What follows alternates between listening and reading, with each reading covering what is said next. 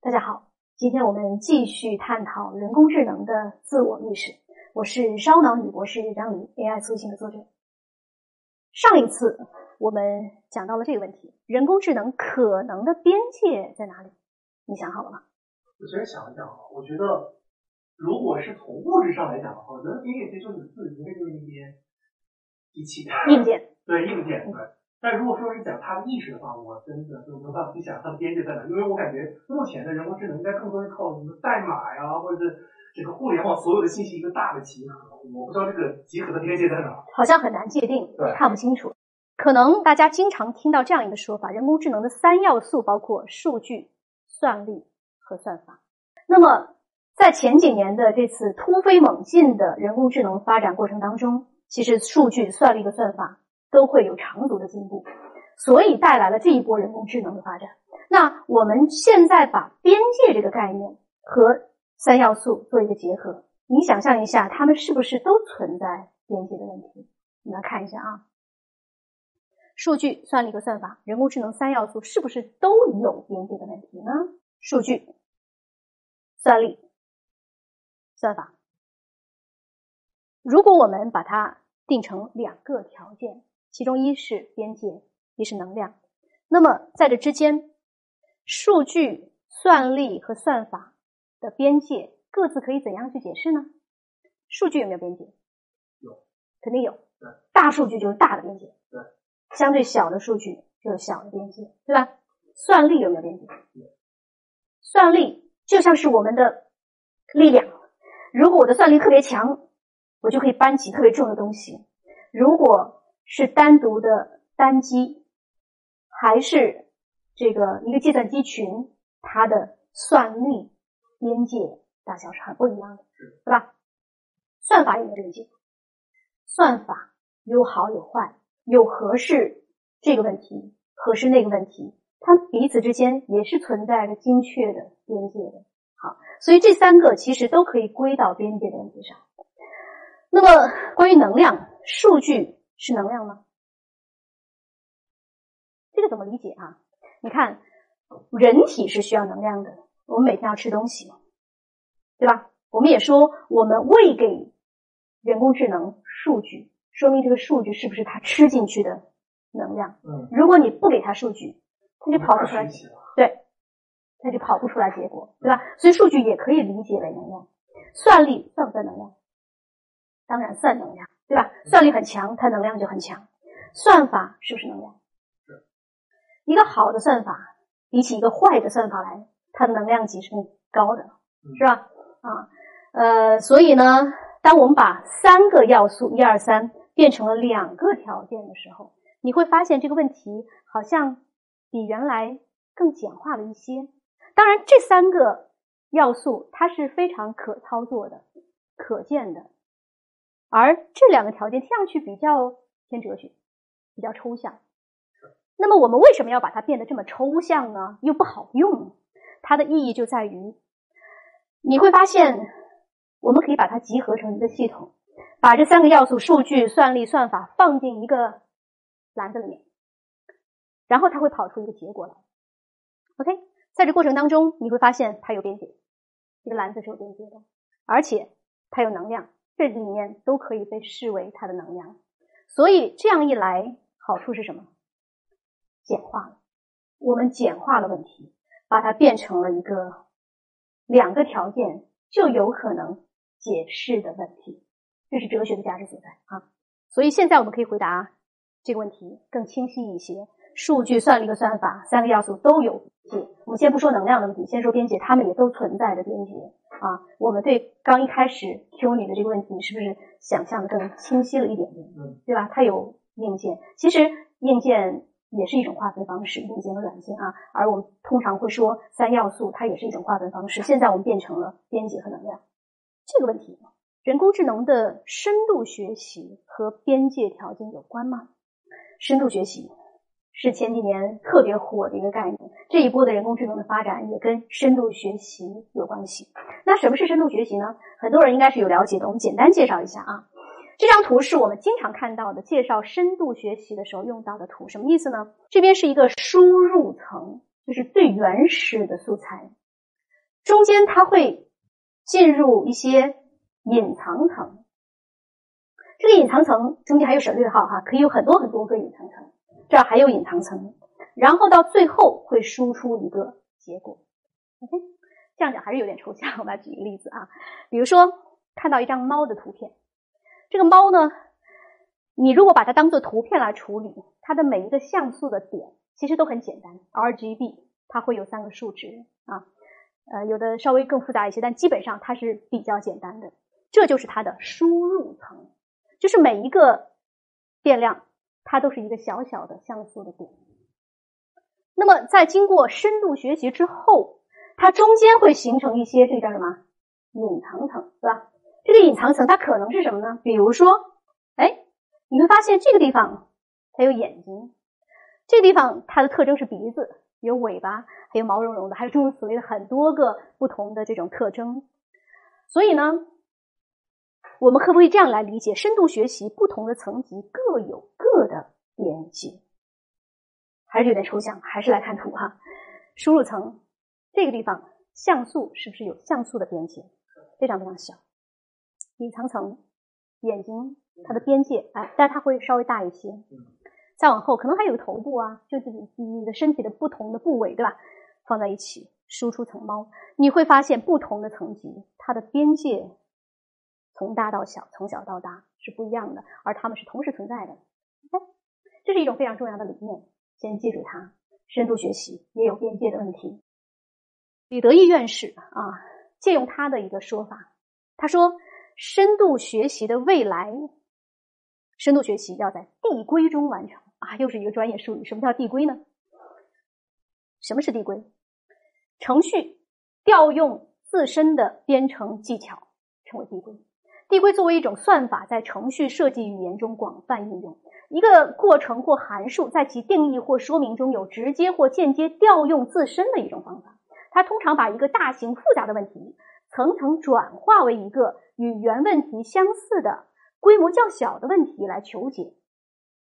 比如说，你看，当他在识别猫的时候，他是不是得识别出来这儿有眼睛、有鼻子、有尾巴、有毛茸茸的，把这些。放在一起啊，就识别出了猫。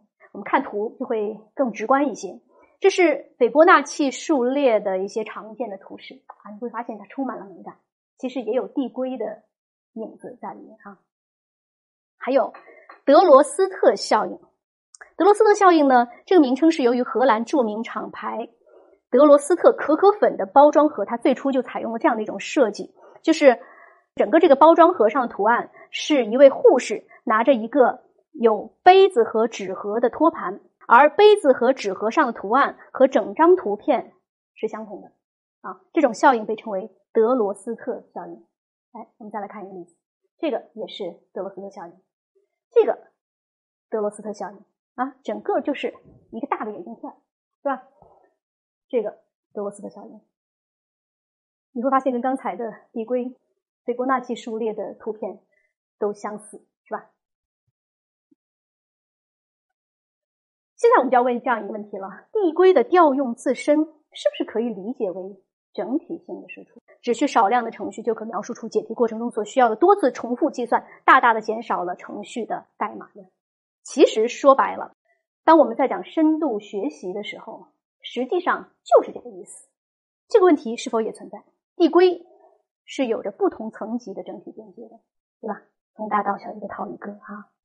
好，看一看这个。就明白了，递归它也存在不同层级的边界大小。更进一步说，递归可以形成多层级的嵌套结构。嗯，对吧？一层套一层啊。好，现在我们来解到应用题啊。人的自我边界也有多层嵌套吗？我会想要把人比作一个气球。为什么比作气球呢？因为气球它的特征非常明显。第一，你要往里打气。相当于它要有能量啊，你打足了气之后，哎，能量很充足，状态就很好。如果你的气不够，饿肚子了，就会蔫头耷脑的，缺乏能量。而气球还有一个特征是，当你打了太多的气之后，会怎样呢？嘣，爆掉，对吧？所以呢，人其实很像气球，能量球。哎，这是皮囊气球。除了皮囊气球之外，我们还有别的吗？比如说，我们有人脉气球。你有发现你自己拥有的人脉，它有一个集合，对吧？无论是邓巴数的一百四十六个人也好，还是说你在微信当中有几千个好友也好，你的人脉有没有一个边界？有。可能有的人是名人，他很多人认识他，他不认识人家，那也是有一个边界的，对吧？不可能所有的人都认识，或者说就算所有地球人都认识，外星人呢？no no，对吧？所以人脉它是有一个边界的，这是一种嵌套的关系。好，除了人脉气球，我们还有什么？财富气球，房子、车子、票子，你的所有的财富，这是另外一个气球。其实这些都相当于是你的外挂。嗯，人脉、财富，还有什么外挂？精神气球，所有你读过的书，所有你走过的路，所有你计算过的数学公式，对吧？所有你了解的事儿，就像你说的认知的边界、认知的范围啊。有的人学富五车，有的人脑袋空空如也，这个边界大小也是不同的，它也是你的外挂。OK，你有发现有嵌套关系了吧？嗯。所以我们的世界其实可以比自己的皮囊要大得多得多。而且这三个气球之间彼此还可以形成这样的一种交换气体的互动关系。比如说，你的人脉气球可以帮你挣钱；比如说，你挣到的钱可以买课程来充实自己的精神气球；比如说，你的精神气球学到的知识可以帮助你结交更多的朋友，也可以帮你挣到更多的钱。所有这些，你会发现，人的边界也有一种多层嵌套的关系。我们从人再跳出来，多层嵌套的分形原理是不是这个世界隐藏着的某种通用的秩序？这个问题很抽象啊，我们来看一些这个说明啊。什么是分形原理？这是非常经典的一张分形原理的图，就是你看它放大了还长这样，我们把它称作这个。自相似性，整体和局部的自相似性，这就是分形。分形的是曼德尔布罗特，他在一九七三年的时候，在法兰西学院讲课时首次提出来的啊。分形叫 fractal，也叫分形体。嗯，这是他提出来的一个想法，非常的开脑洞啊，非常卓越的一个想法。而你觉得它只是一个空谈吗？不是，自然界当中处处都有分形原理的体现。比如说，三角形分形，海岸线符合分形，闪电和山脉符合分形，植物和动物也有分形，是不是很漂亮？所以说，分形原理是如此普遍而重要，以至于物理学家惠勒曾说：“谁不知道熵概念，就不能被认为是科学上的文化人；将来谁不知道分形概念，也不能称为有知识。”现在你知道了，分形是这个世界普遍的一种秩序，甚至在我们的身体当中，比如说你的肺、你的结构啊、你的毛细血管，是不是长得都很像？嗯嗯。如果我们画一张动画的图，它是二维的情况下是不包括分形的，所以它就是卡通片。但是当我们想画三 D 的时候，你只要加上了分形里面，它立刻就会变得逼真起来。因为它充满了各种细节，这是这个世界真实的模样。好，混沌大学的李善友教授，他也特别推崇分形理念。他总是介绍说啊，这个分形的算法公式长这样。借用善友教授经常挂在嘴边的一句感慨，他说：“Beautiful, amazing，太美了。”这是我们需要了解的。关于分形的一种普遍的秩序，从三要素到两个条件，这样的一种转换有意义吗？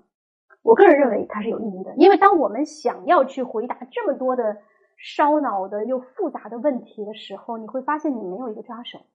但是，当你把这些问题变成哲学问题的时候，你会发现它有相同的底层逻辑。所以说，哲学是一个绕不开的底层逻辑。为什么这么说呢？如果我们把当代的人类文明比作一棵枝繁叶茂的大树，它有很多很多的内容啊，好像分支出了各种不同的学科，但是在这棵大树的底下有着相同的根基，那个根基就是哲学。只要对哲学或者自然科学稍微有了解，你会知道，其实最早的自然科学就是从哲学当中分支出来的，后来才长成了现在的各个不同的学科。请记住这个词：哲科，哲学加科学。其实这些年啊，经常会有人问我这个问题，说，因为我做这个哲学加科学相互交叉的工作比较早，所以经常会有人问我。你怎么能拿一个自然科学的东西生搬硬套到人类社会当中呢？我说不是啊，它它是逻辑，我并没有把它做一个简单粗暴的类比啊、比喻啊，不是这样的意义上用，而是当它的逻辑往下移到底层逻辑的时候，它是相通的，像那棵大树底它是相通的，所以既然它是相通的，你当然可以拿来所用。啊，拿来为我所用，是因为他们都有着相同的一致的原理。现在，当我们已经有了科学的加持和赋能之后，在哲学或者说哲科的意义上重新去回答这个问题的时候，强人工智能会出现吗？你才会发现，你也许能够找到一些思路。那这个问题答案究竟是什么呢？请看下一集。